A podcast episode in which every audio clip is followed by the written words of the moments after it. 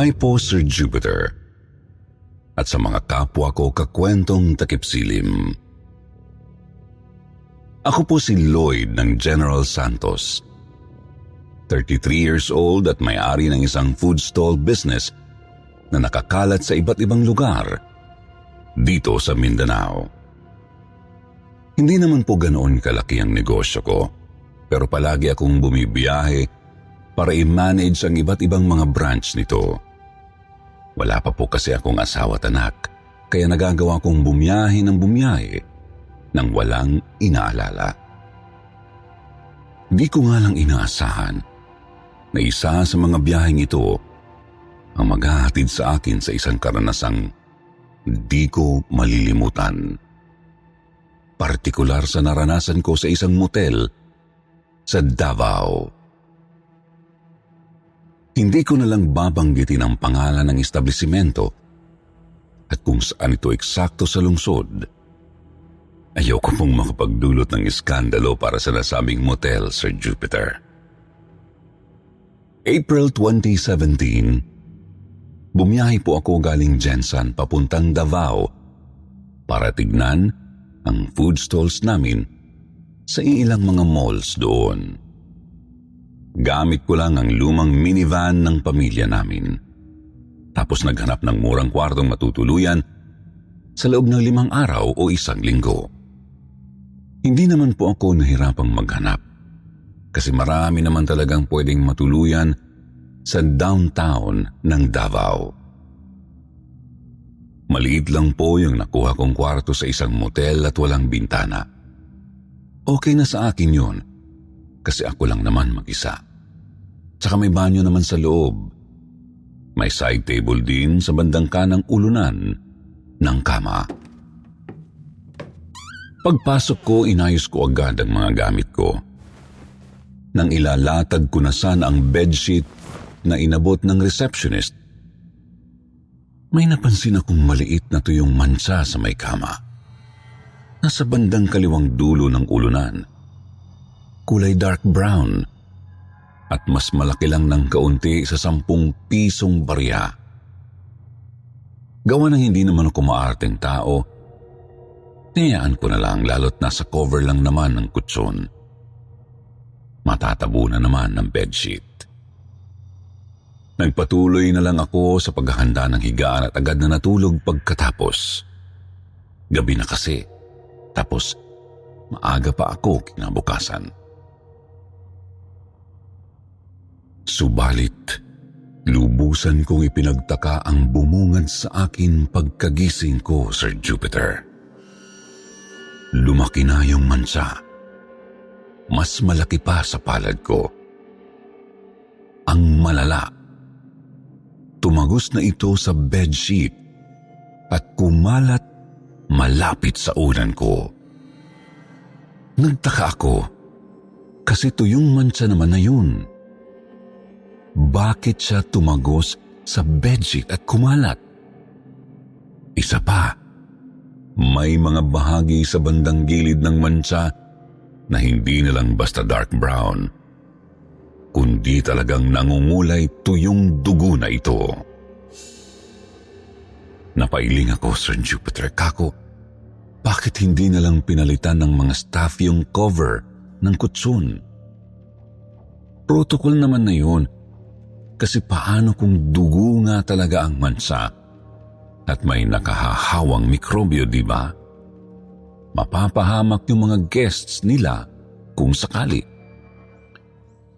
Tatawagan ko sana ang reception para magreklamo kaso napatingin ako sa orasan at nakitang alas 9 pasado na pala.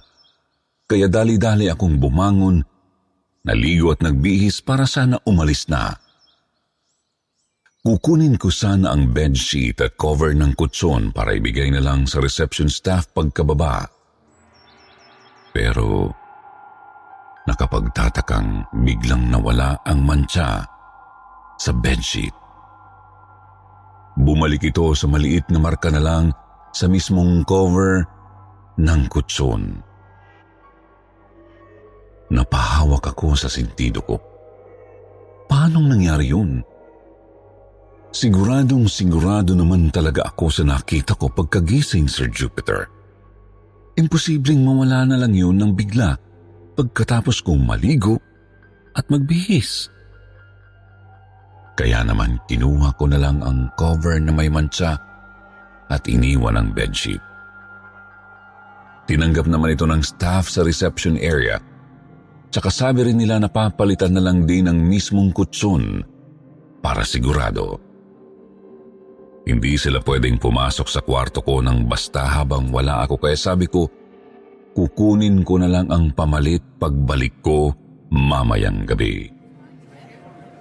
Nawala rin naman sa isip ko ang nangyari habang nasa mall ako, Sir Jupiter. Sobrang busy kasi ng mga stall namin. Ngunit nang pabalik na ako sa motel, naalala ko na naman ang mansa at napatanong sa sarili kung bakit nagbabago ang anyo nito. Habang iniisip ko ang itsura ng mansa, nagsimula na akong kabahan at para bang gusto ko nang lumipat ng room. Sa kasamaang palad, walang ibang room na bakante. Sayang din naman ang binayad ko na panglimang araw kung lilipat ako sa ibang motel. Wala kasing refund. Kaya pinaalala ko na lang na papalitan dapat yung kutsun ko. Dalawang room attendant yung nagpalit ng kutsun. Nagabang lang ako sa labas para mabilis nilang maipasok yung bagong kutson at mailabas ang luma. Nang dumabas ang isang attendant dala ang lumang kutson, pumasok na ako sa loob at naabutan kong naglilinis ang isa pang staff. Nagtaka ako kasi naurong ang kama pa kanan. Tapos, nasa kaliwa na ang side table. Tinanong ko ang room attendant kung bakit nila inurong ang kama pero ang labo ng sagot niya, Sir Jupiter. Sabi niya para raw makaiwas sa malas kaya nila inurong pakanan. Inusisa ko naman kung may malas ba sa kaliwang bahagi ng kwarto. Nginitian lang niya ako habang tinatapos ang ginagawa. Pero yung ngiti niya Ramdam kong may halong pangamba na pilit niyang tinatakbo. Magtaka man ako, wala rin namang nararating ang pag-uusisa ko kasi di naman siya sumasagot ng malinaw. At nag-ibayo pa ang pagtataka ko nang may sinabi sa bago lumabas ng kwarto. Sir, pasensya na po kung hindi ako gaanong nagsasalita. Basta lagi kayo mag-iingat. Tapos, huwag niyo na lang siyang pansinin. Natigilan ako sa narinig. Natauhan na lang ako pagkasara niya ng pinto. Doon ko na rin naramdamang hindi na talaga ako komportable sa loob. Kaya nag-order na lang ako ng dalawang bote ng beer para mapakalma ang sarili ko at makatulog agad. Akala ko magiging mahimbing ang tulog ko dahil sa alkohol. Pero hindi. Sa halip, naging dahilan lang ito kung bakit hindi ako agad nagising. Nakapikit pa rin ako noon, Sir Jupiter. Pero namalayan ko na lang na umuuga ang kutson ng kama. Gusto kong tignan kung sino yun pero hindi ako makadilat at makabangon.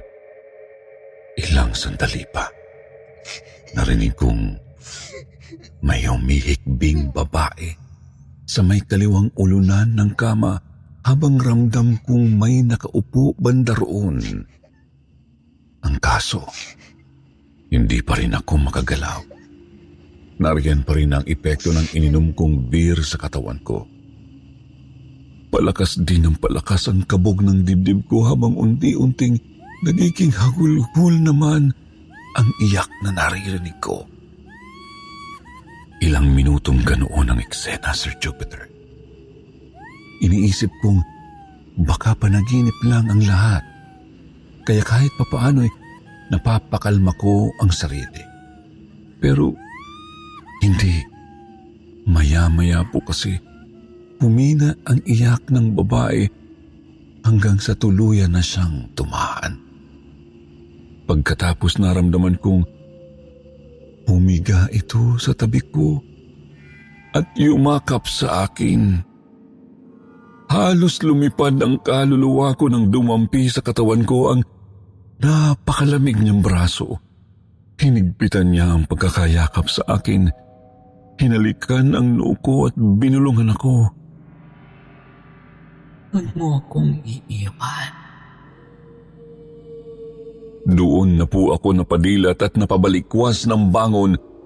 Napakabibigat ng mga paghinga ko.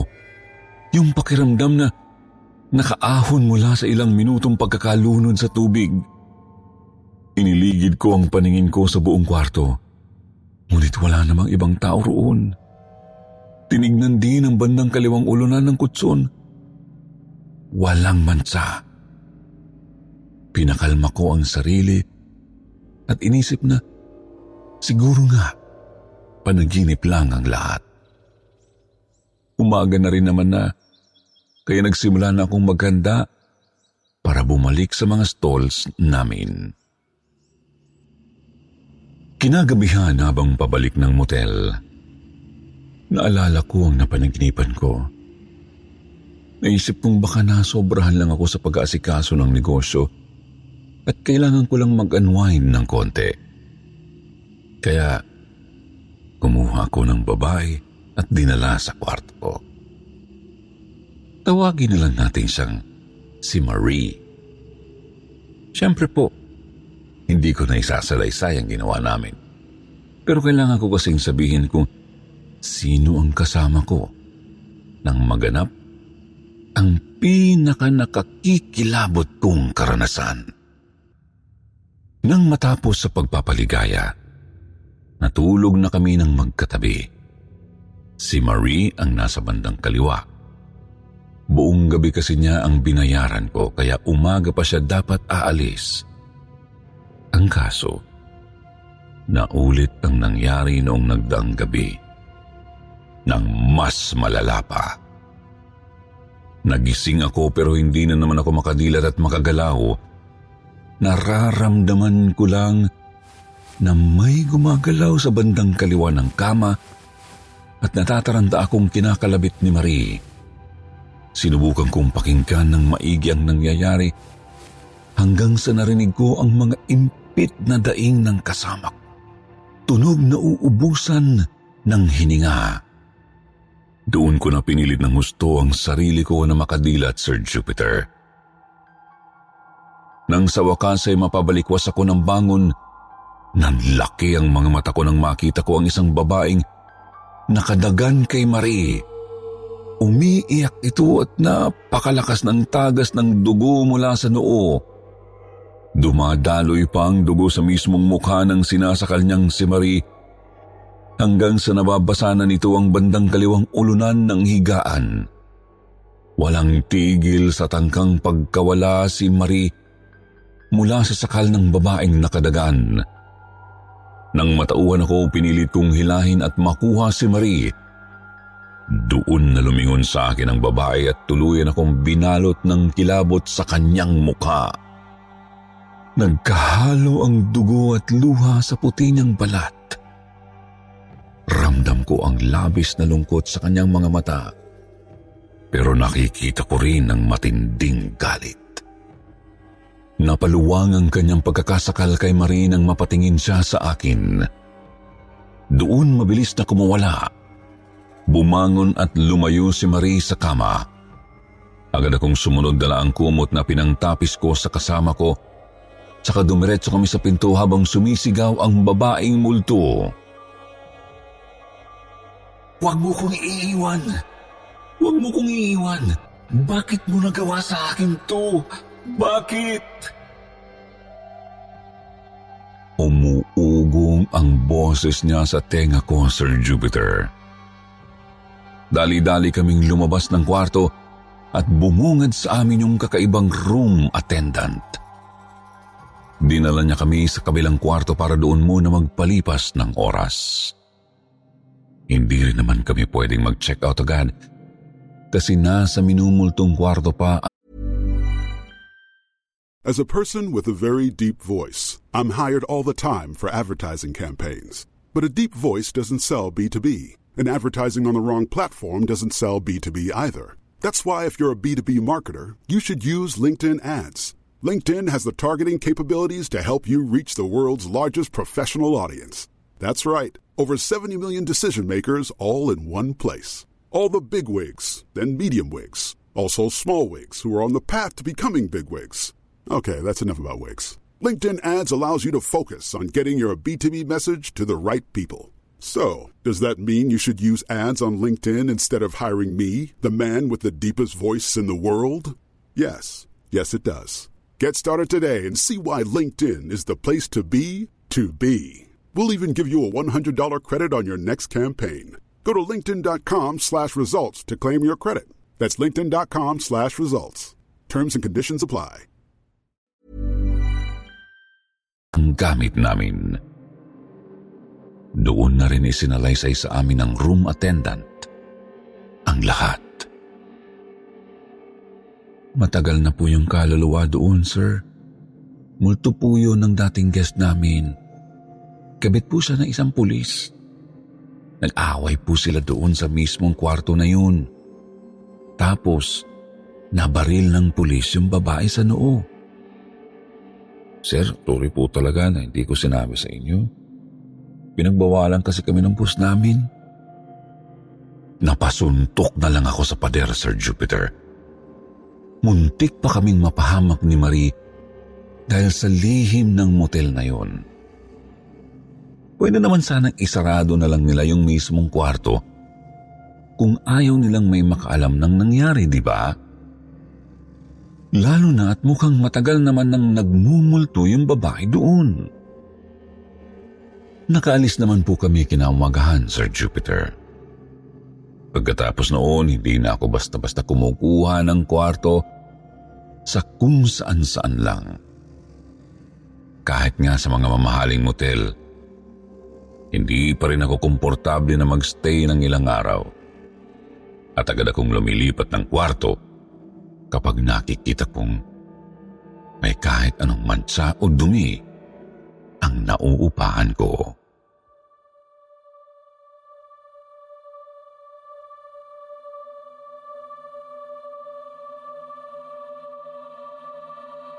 Bola Kumusta po kayo, Sir Jupiter? Ako po si Leia, nasa mid-twenties pa lang po at taga rito lang sa Quezon City.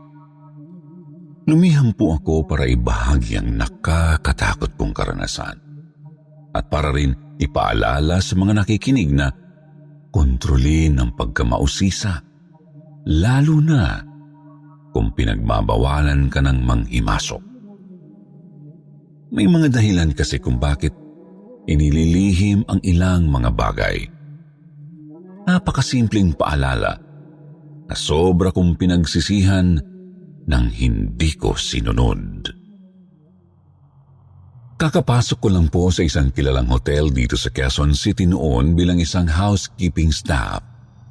Tagalinis ng kwarto, pero naglilinis din ng mga pasilyo at lobby. Ang ipinagtataka ko po, may isang kwarto sa may sixth floor na hindi pinapabuksan ng manager. Wala namang sinabi sa akin kung bakit basta huwag ko lang daw pansinin ang pinto na yon. Subalit, may naririnig po akong chismis na may kababalaghan daw sa likod ng pinto na yon, Sir Jupiter.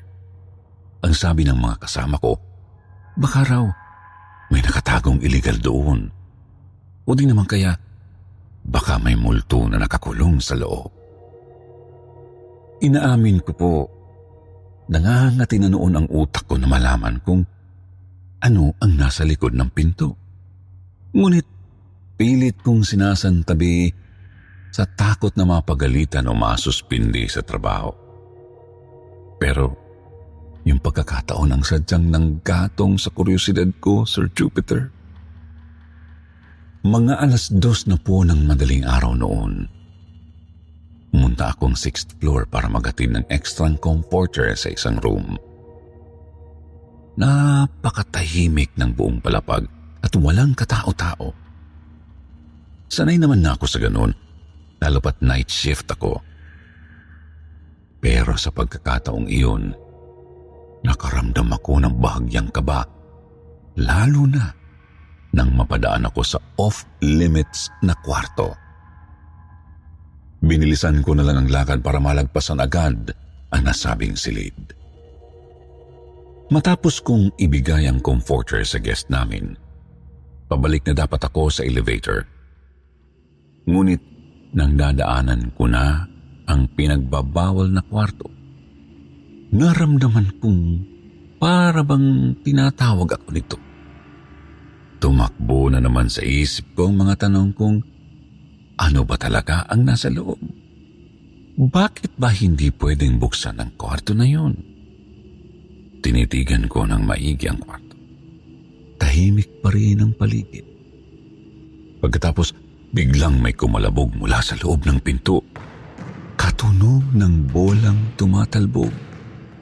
Dahil sa gulat, napatakbo ako sa pasilyo, ngunit saglit na napahinto. Nang may nakita akong puting bola ng volleyball sa gilid ng sahig. Hoy, Lea, ang ginagawa mo dyan? Napalingon ako nang tinawag ako ng isa kong kasama sa trabaho, si Ate Trina. Muli kong nilingon ang bola sa sahig. Pero katakatakang bigla na itong nawala. Ikinuwento ko na lang kay Ate Trina ang nangyari. Lalo na ang kalabog sa saradong kwarto. Basta, wag na wag mo lang bubuksan yung pinto kahit ano pang marinig mo mula sa loob. Sige ka, baka magalit sa'yo si ma'am yan. Baka maapektuhan pa ang trabaho mo, fresh graduate ka pa naman. Tumango na lang ako kahit napapakamot ng ulo noon, Sir Jupiter. Tama naman si Ate Trina eh. Baka mapagalitan pa ako kapag nagusisa pa ako. Iyon nga lang, Talagang sumisidhi ang kuryosidad ko, Sir Jupiter. Hindi na lang dahil sa may gusto akong malaman, kundi dahil nararamdaman kong inuudyok din ako ng kwarto na buksan ang pinto. Isa na namang madaling araw noon, nililinisan ko ang hallway ng sixth floor. Nabigla na lang ako kasi nasipa ko yung bola ng volleyball na lumitaw mula sa kung saan. Gaya ng dati, napakaputi pa rin ito. Bagamat mukhang luma na, nagpalingali nga ako. At baka may tao sa paligid. Pero wala. Ilang sandali lang. Nagsimulang gumulong ang bola. Sinundan ko ito at naramdaman kong nanayo ang mga balahibo ko nang huminto ito sa tapat ng saradong kwarto. Napahinto ako sa kinatatayuan habang pabaling-baling ang tingin sa bola at sa pinto. Tumingin ako ulit sa tahimik na paligid. Walang tao at hindi rin ako makikita ng CCTV. Inuha ko ang isang set ng mga susi para sa buong sixth floor na nasa bulsa ko. Kahit nanginginig ang kamay, Dahan-dahan kong binuksan ang pinto. Nang mabuksan ko na ng ilang pulgada, kita kong napakadilim sa loob. Itutulak ko pa sana ang pinto nang may isang maliit na kamay na lumusot sa nakaumang na pinto at inabot ang bola. Braso ng bata, tapos napakaputi. Hindi ko makita ang nagmamayari ng kamay kasi napakadilim sa loob at hindi pumapasok doon ang liwanag ng hallway. Isa pa, mabilis din nitong kinabig ang kamay kasama ang bola. Taranta ko namang sinara ang pinto, ngunit hindi ko na ilak. Tinakbo ang hallway at pupunta na sana ng elevator pero halos malaglag ang kumakabog kong puso nang biglang may humila sa akin papasok sa isang bakanting silid at sinara ang pinto. Di ba sabi ko sa iyo, wag na wag mong bubuksan ang kwartong yun? Nahimasmasan ako nang makita kong si Ate Trina pala ang humila sa akin. Ngunit kinabahan naman ako nang matauhang nahuli pala niya ako. Tinanong niya ako kung ano ang nakita ko sa loob ng silid. Sinabi ko naman ang tungkol sa kakaibang kamay ng bata na kumuha ng bola. Nasinghalan naman niya ako dahil sa takot nang masabi kong hindi ko nalak ang pinto. Babalikan sana namin ang kwarto, ngunit bago pa man kami makalabas sa pinagtataguang silid, may narinig kaming tumalbog na bola sa pasilyo. Napaantanda si Ate Trina at napausal ng ama namin. Pareho naman kaming napahiyaw nang marinig naming may kumalabog sa pinto ng kinaroroonan namin. Sinilip ko ang peephole at nagip ng tingin ko isang batang babae na nasa 11 anyos. Hawak niya ang puting bola. Nakatitig siya sa pinagsisilipan ko Laro po tayo, ate. Tuluyan akong naistatwa ng ngumiti ang bata at nagsalita. Nakapagtatakang malinaw ko siyang narinig kahit sumilip lang ako sa peephole ng pinto. Napansin ko na lang nakausap na ni Ate Trina ang manager namin sa tawag habang natatanaw kong inaabot ng bata ang doorknob. Bagamat nag-aalala kasi na isumbong na ako, pero mas nanaig sa akin ang kilabot noong mga sandaling iyon. Kahit nilak namin ng maigi ang pinto na kapag tatakang nabuksan ito ng bata, pilit namin tinutulak pasara, ngunit sadyang napakalakas niya. Wala siyang tigil sa pag-aanyayang maglaro hanggang sa naipasok na niya ang ulo sa bahagyang nabuksang pinto. Laro po tayo, ate. Pasensya ka na pero hindi kami pwede maglaro. May trabaho pa ako eh. Sorry na kung na-disturbo kita sa kwarto mo. Sige na, uwi ka na doon. Sorry na, sorry. Hindi ko na sigurado ang mga sinasabi ko noon. Basta sinasabi ko lang ang naiisip ko. Si Ate Trina naman nakikiusap na rin habang nilalakasan ng panalangin. Subalit mukhang ikinagalit pa ito ng bata at bigla siyang umangil habang lalong tinutulak ang pinto. Nilusot niya ang kamay na may hawak ng bola. Tapos inihagis niya ito kay Ate Trina. Tinamaan si Ate Trina sa ulo at agad itong natumba. Itinulak naman ng bata ng malakas ang pinto kaya pati haya akong napatilapon sa bandang paa ng kama. Bakit ayaw mong makipaglaro? Ayaw mo ba sa akin? Napaiyak na lang ako sa takot nang makita kong nasa tabi ko na ang bata. Magkahalong lungkot at galit ang nakikita ko sa kanyang mukha. Paulit-ulit ang kanyang tanong sa akin hanggang sa parang nararamdaman ko ng nanlalamig ang buo kong katawan. Lumilingon-lingon ako kasi iniiwas ko ang tingin ko sa kanya. Pero kahit saan ako tumingin, Nakikita ko ang kanyang mukha. Napakalapit nito sa akin. Kumakalampag din ang kanyang boses sa isip ko. Bakit ayaw mong makipaglaro? Ayaw mo ba sa akin? Maging ang tunog ng tumatalbog na bola. Hanggang sa namalayan ko na lang na nasa quarters na ako ng mga staff. Nakahiga ako sa kama tapos nakaupo sa gilid sina Ate Trina, ang manager namin at isang matandang lalaki.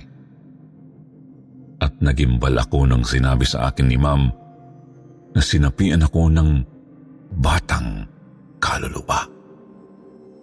Ilang oras din daw akong wala sa sarili. Mabuti na lang at napaalis ito nang natawagan nilang pari. Matapos ang nangyari, natanggal po ako sa trabaho. Bagat may separation fee naman. Hindi rin daw ako bad record, sabi ni manager, kasi baka magdamdam pa ako at ikalat ko pa ang tungkol sa saradong kwarto. Opo, maraming guests na nakasaksi habang nagwawala ako. Pero pinalabas ng management na sinumpong lang ako ng kung anong sakit. Ang sama nila, no? Pero naiintindihan ko naman po sila. Kasalanan ko rin naman. Masyado kasi akong pakialamera. Sa ngayon, nagtatrabaho na po ako sa isang restaurant dito pa rin sa Quezon City. At panata ko na sa sariling, hindi, hindi ko nalalabagin ang anumang panuntunan sa trabaho. Kahit kakaiba pa ito.